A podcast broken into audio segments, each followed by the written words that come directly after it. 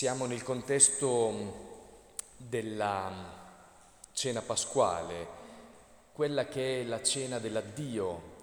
Durante i discorsi che Giovanni inserisce in modo molto abbondante in, questo, in questa occasione. E, Il Vangelo di Giovanni è l'ultimo e quindi dobbiamo pensare e immaginare questo, che Giovanni non scrive il Vangelo di getto l'anno dopo la risurrezione di Gesù, è qualcosa che partorisce nei decenni e quindi è frutto di una grande meditazione, perché ricordiamo il Vangelo, soprattutto quello di Giovanni, non è la trascrizione di ciò che semplicemente è accaduto, ma è una riflessione anche di Giovanni stesso, una meditazione su ciò che è accaduto, una contemplazione di ciò che è stato e che e questa contemplazione quindi risente di quello che Giovanni ha raccolto anche in tutti i decenni, come ciascuno di noi vive con una persona, si esperienza questa esperienza quando si racconti la radice un se racconti di 12 anni è diversa, è diverso il racconto, perché diverso è stato ciò che è maturato dentro di te attraverso una consapevolezza nuova, diversa, più ampia. Hai visto quanto quell'esperienza di fatto è, è stata collegata a tanti eventi della tua vita, quanto è stata feconda, quanto ha aperto orizzonti nuovi. E Giovanni eh, cosa trova in quella, quella circostanza? Eh? Poi ha trovato i senti della vita, in momenti un, una, una, sorta di eh, difficoltà che hanno attraversato lui e i discepoli. E cosa fa adesso che il maestro non c'è più, non è più come allora vicino a loro, sa così e non più eh, come è stato prima. Si fa andati, e come fare inventare, come ritira, scontato. Così è nostra ci di esperienza, poi finisco e poi e poi c'è un blocco e poi c'è qualcosa che le, te, mh, le fa terminare e reinventarsi, ripartire non è facile a una persona che muore un coniuge o come si fa a reinventare? Quanti anni ci vogliono? Che cosa significa una persona che semplicemente vede i figli crescere e uscire di casa, mentre lui ancora come genitore ha bisogno dei figli, ma i figli non hanno più bisogno di lui.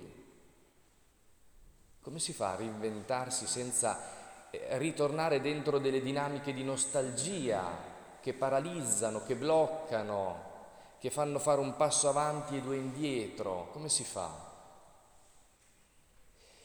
E Giovanni ehm, ricorda questa parola di Gesù, se uno mi ama osserverà la mia parola, il Padre mio lo amerà, noi verremo a lui e prenderemo dimora presso di lui.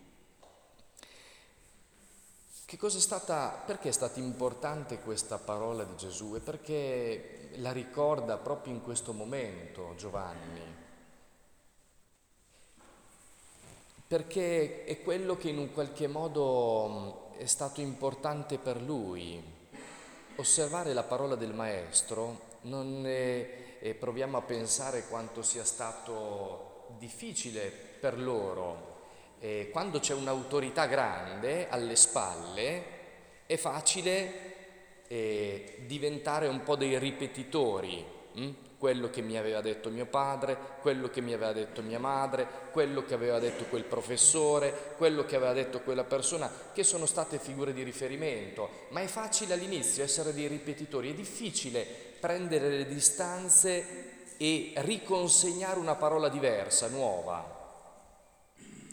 E però Gesù è questo che vuole.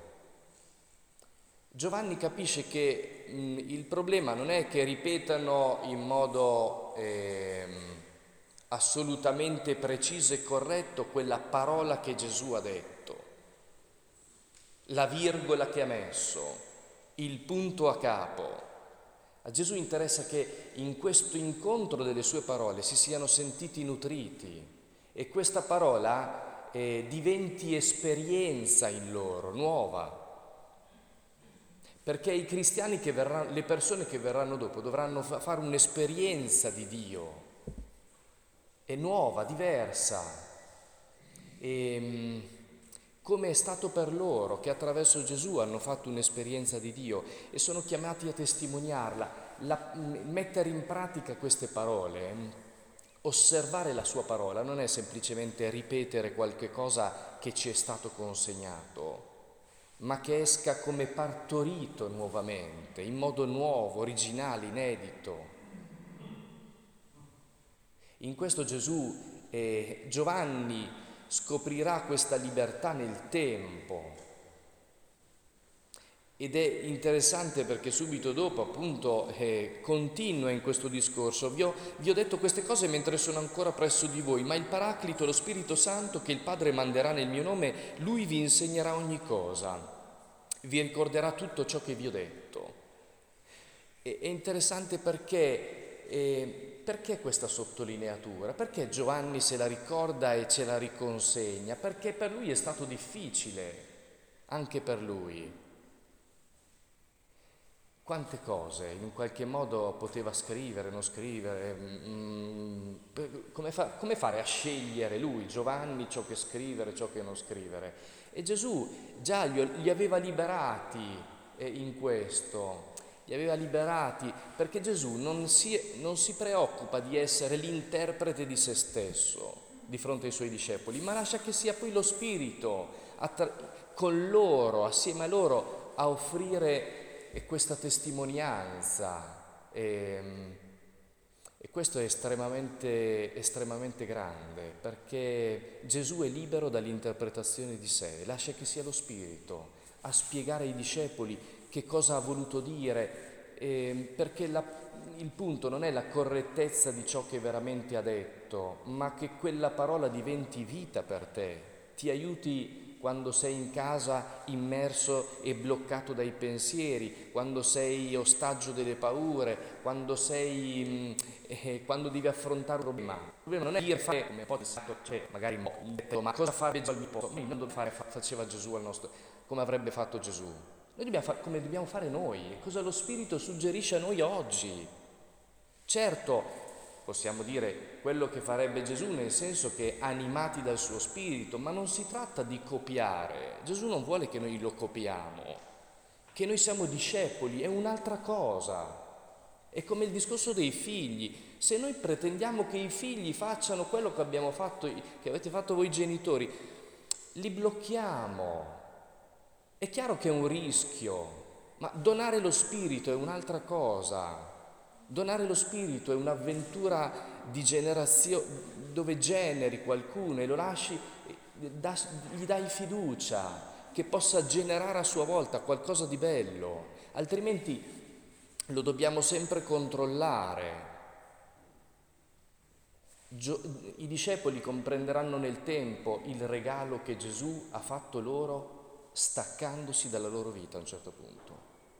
All'inizio sarà stato tremendo, perché avranno detto, ma come solo tre anni? Come si fa adesso? Tre anni sono pochi a iniziare qualcosa di nuovo, di inedito, ma senza quella distanza sarebbero rimasti piccoli, sarebbero rimasti incapaci di prendersi una responsabilità vera, di rischiare, di giocare la loro vita. Sarebbero sempre rimasti dipendenti. Il dono dello Spirito invece è quello che li rende eh, maturi, liberi eh? e, ehm, e li aiuterà a ricordare, a fare memoria, a ricordare non perché si ricordino tutto parola per parola, gesto per gesto, ma perché si ricordino in funzione della vita.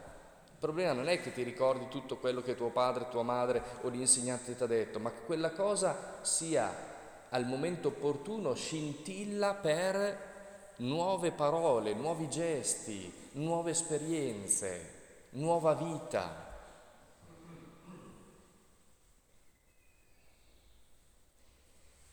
E Gesù eh, continua in, questo, in, questa direzione eh, e mi immagino che Giovanni questa parola se la sia ripetuta tante volte durante la vita. Vi lascio la pace, vi do la mia pace. Immagino che tante volte abbia dovuto lottare con le sue paure, con... Eh, ehm, con delle lotte, diciamo così, abbia avuto anche lui le sue lotte. E,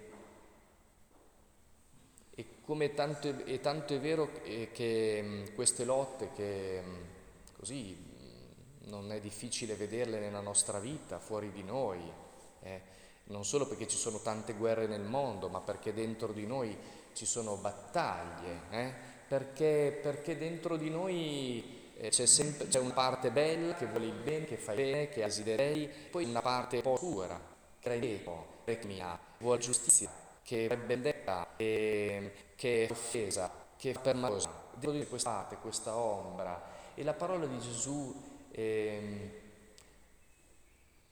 è una parola che cioè, vuole aiutarci a fare pace, credo, con questa, con questa parte di noi di fronte, che, che spesso tendiamo a combattere. Quante volte ci troviamo a combattere questa parte un po' che è il retro della medaglia no? della nostra vita. C'è una parte bella, ma c'è una parte anche che non ci piace tanto. Noi di fronte alla quale cerchiamo di coprire, eh, che cerchiamo di battagliare.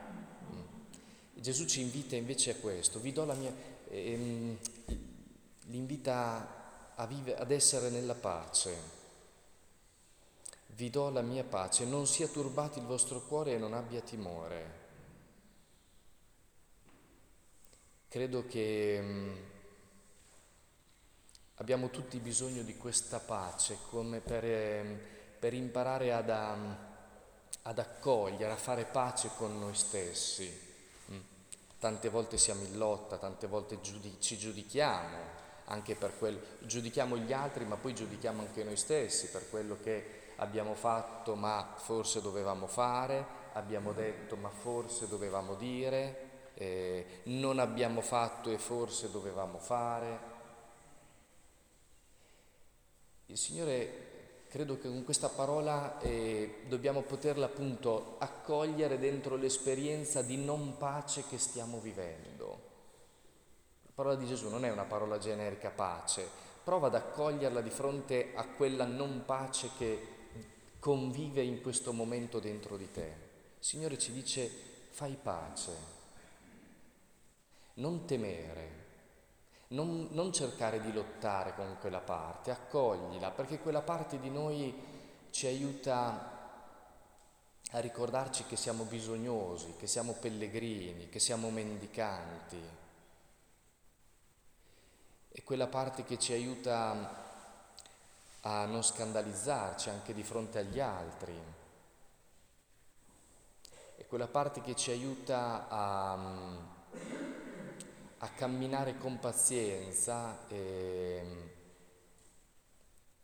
avendo misericordia anche con noi stessi. Mm. Perché senza questa pace il rischio che dopo si inneschi una guerra, una lotta dentro di noi e con, anche con noi che non giova a nessuno, non giova a noi e non giova alle persone che stanno intorno a noi.